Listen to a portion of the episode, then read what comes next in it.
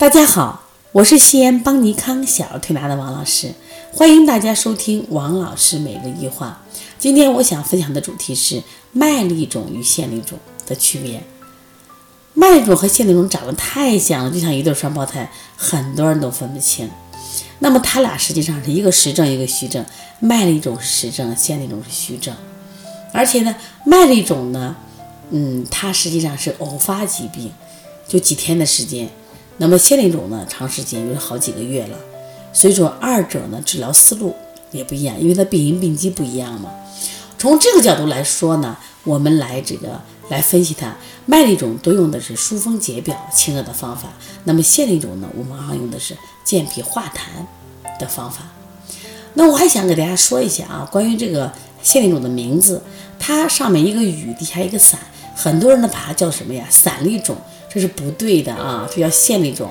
我们有个学员呀，他就是因为有一天他领着自己的孩子在这个游乐场，呃，带孩子玩，同时也宣传自己的小儿推拿，刚好碰到一个小女孩眼睛上长了个疙瘩，他判断是腺粒肿，他就跟妈妈搭讪啊：“你的孩子患了腺粒肿啊？”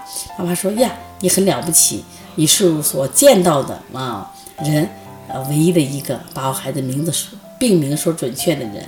你看，就是因为。”他说的很准确，结果后来呢，这妈妈就很信任他，就办了一张卡，在他那推拿，这就是专业呀。那么麦粒肿和线粒肿啊，就它俩还是最大的区别是，麦粒肿用手摸的话，它有疼痛感，而线粒肿是不疼不痒。时间上刚才讲了也不一样。那么调理麦粒肿就会快，三五天就见效。有的家长还去到医院打针吃药，不需要，真的不需要。那往往我们在做麦粒肿的时候，我会在什么膀胱经上会找它的结节点，在耳尖上啊做一个掐揉。如果家长关系处的比较好的啊，家长也能忍受的，我们稍微做一下点刺放血，但这个我不是太提倡啊，都是可以做的。但是线粒肿呢，它要散散瘀啊，化痰散瘀相对比较慢，家长得给时间，这是个慢疗程。不管他眼睛上长了什么东西，先不要害怕，首先判断它长的位置。